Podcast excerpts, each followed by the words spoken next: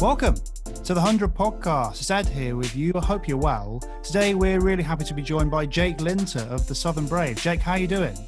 Yeah, good, thank you. Thanks for having me on. Um, yeah, it's all sort of gearing up, getting a bit excited and getting close now. So looking forward to Saturday night against the Trent Rockets at Trent Bridge.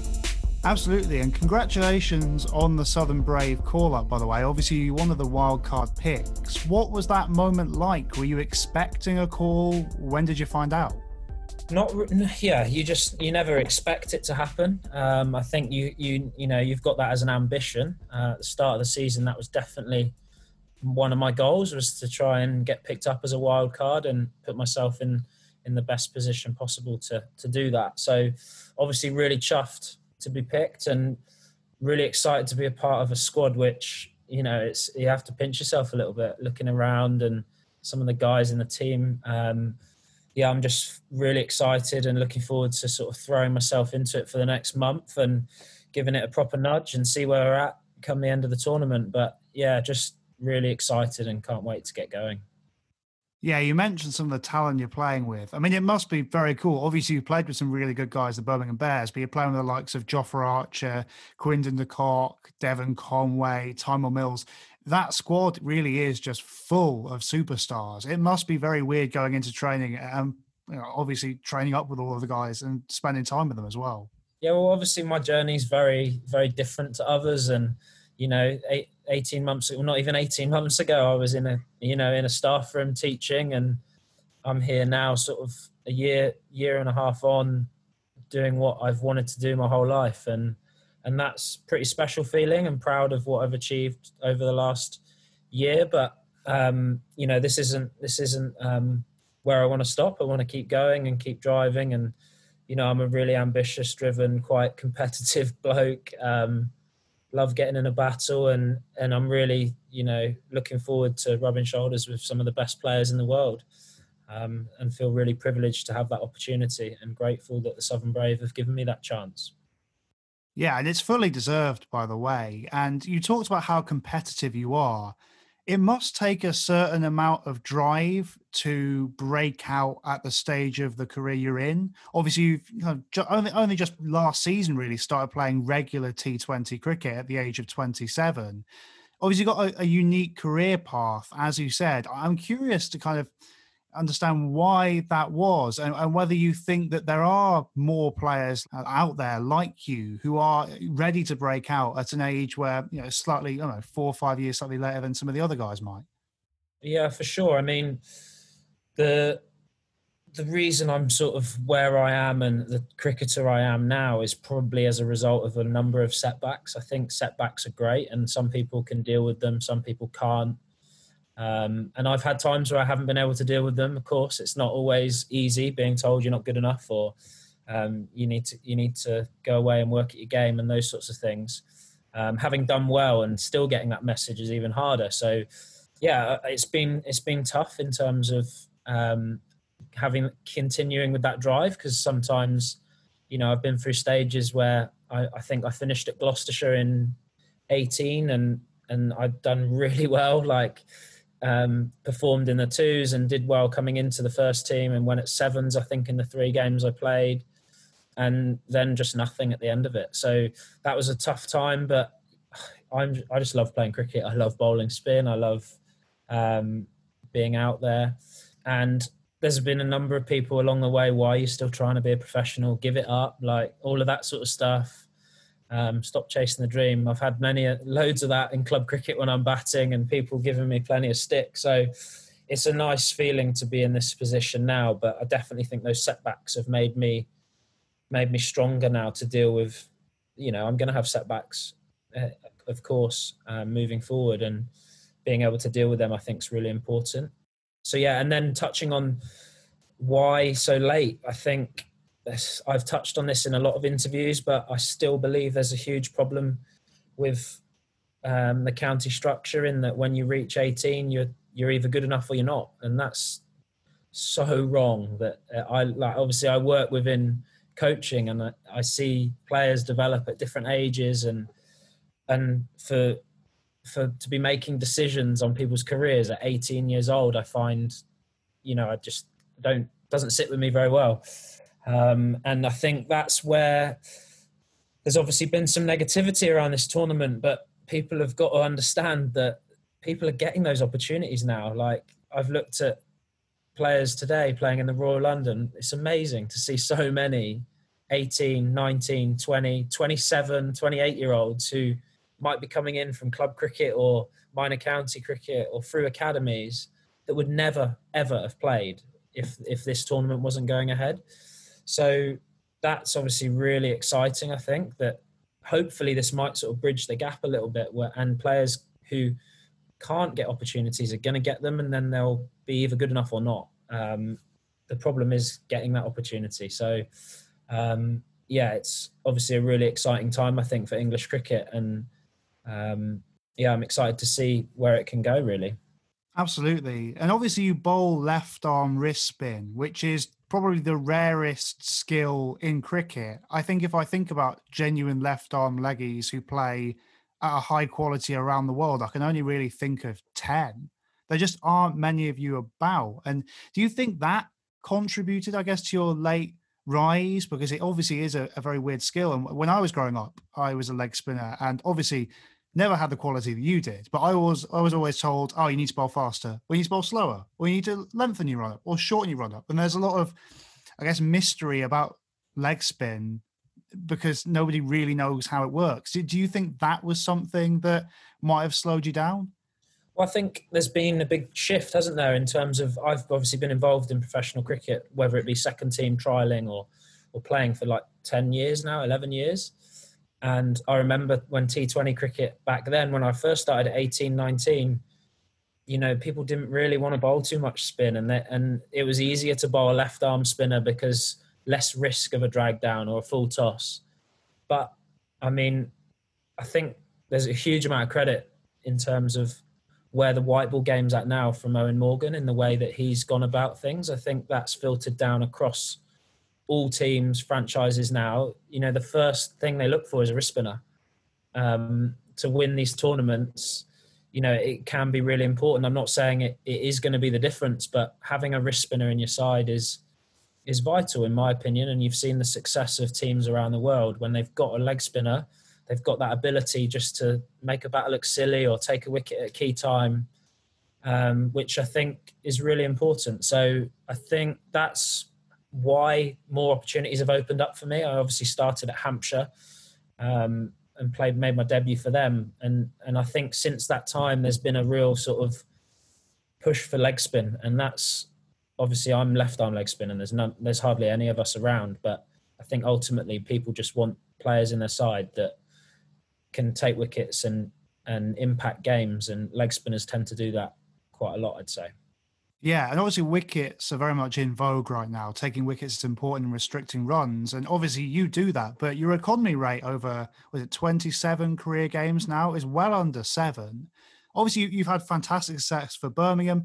Obviously, very skillful. But do you think that the fact that basically nobody's ever faced anybody like you plays into that. And obviously, you're late blooming. You've only kind of played a few games. So they don't know how to pick you googly at. How much of a sense do you think that that mystery really helps you? Obviously, alongside a lot of skill. I think that initially was quite a big thing for me. Probably last year's T20 tournament, I came in as a bit of an unknown quantity, particularly playing in the North group where I hadn't really played any cricket in the North. So most players I was coming up against didn't know me and didn't know what I did. So that's of course is going to play a factor. But this year, there's you know these games are streamed and and there's so much footage on players. This year, I think I've had to be really smart. I've tried to work on a couple of things which don't want to discuss too much, but just trying to be sort of one step ahead of of opposition. I work really closely with Graeme Welch, the bowling coach at Warwickshire, and he's obviously working with me at the Southern Brave as well and we're pretty meticulous in our plans. We try and have a real clear idea of what opposition batters are going to do, um, because I believe obviously we've got to execute our skills, but T20, you know, batters have options. You know what they're going to go to. You know where you can get hit for one potentially, um, and you know the players that might not pick it. Those type of things. So, um, yeah, just being really proactive in that sense, I think has helped me, which probably surprises people, I guess, that all that goes on. But it's a huge part of things, and you know, planning for planning for these games against top top players is vital, um, and that's I think helped me. But then also just enjoying it and trying to relax into it and not being worried about failure and um, yeah, just I've, I've loved every second playing for Warwickshire and they're a top top group of lads and the coaching staff. You know, I've never felt more backed in my life, so I think that rubs off in my performances, which is great.